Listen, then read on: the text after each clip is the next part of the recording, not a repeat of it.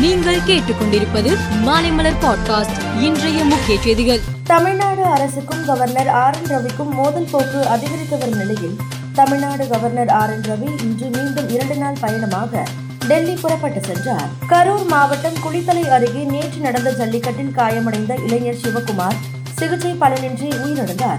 காலை முட்டி வலது கண் பார்வையை இழந்த நிலையில் சிவகுமார் திருச்சி அரசு மருத்துவமனையில் தீவிர சிகிச்சை பெற்று வந்த நிலையில் இன்று அதிகாலை உயிரிழந்தார். காங்கிரஸ் தலைவர் மல்லிகார்ஜுன கார்கே நேற்று தனது ட்விட்டர் பக்கத்தில் மத்திய அரசை காங்கிரஸ் கட்சி விமர்சித்து பதிவிட்டார்.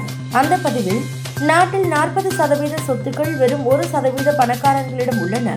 அதே சமயத்தில் ஐம்பது சதவீத இந்தியர்கள் ஒட்டுமொத்தமாக நாட்டின் மூன்று சதவீத சொத்துக்களை தான் வைத்துள்ளனர். மோடி ஆட்சியில் ஏழை பணக்காரர் இடையிலான இடைவெளி அதிகரித்து விட்டது என்று குறிப்பிட்டிருந்தார். பாகிஸ்தானில் லஷ்கர் இ தொய்பா பயங்கரவாத அமைப்பின் தலைவர்களில் ஒருவரான அப்துல் ரஹ்மான் மக்கியை சர்வதேச பயங்கரவாதிகள் பட்டியலில் சேர்த்து ஐநா பாதுகாப்பு கவுன்சில் அறிவித்தது. இதற்கு இந்தியா வரவேற்பு தெரிவித்துள்ளது இந்தோனேஷியாவின் ஸ்லாவேசி பகுதியில் இன்று அதிகாலை சக்தி வாய்ந்த நிலநடுக்கம் ஏற்பட்டது.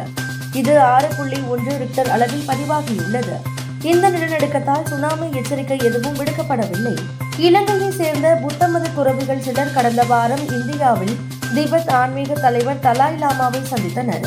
அவரை இலங்கைக்கு வருமாறு கேட்டுக்கொண்டனர் இந்த நிலை அவரது இலங்கை பயணத்திற்கு சீனா எதிர்ப்பு தெரிவித்துள்ளது. இந்தியா நியூசிலாந்து இடையிலான முதல் ஒருநாள் போட்டி ஹைதராபாத்தில் இன்று நடக்கிறது.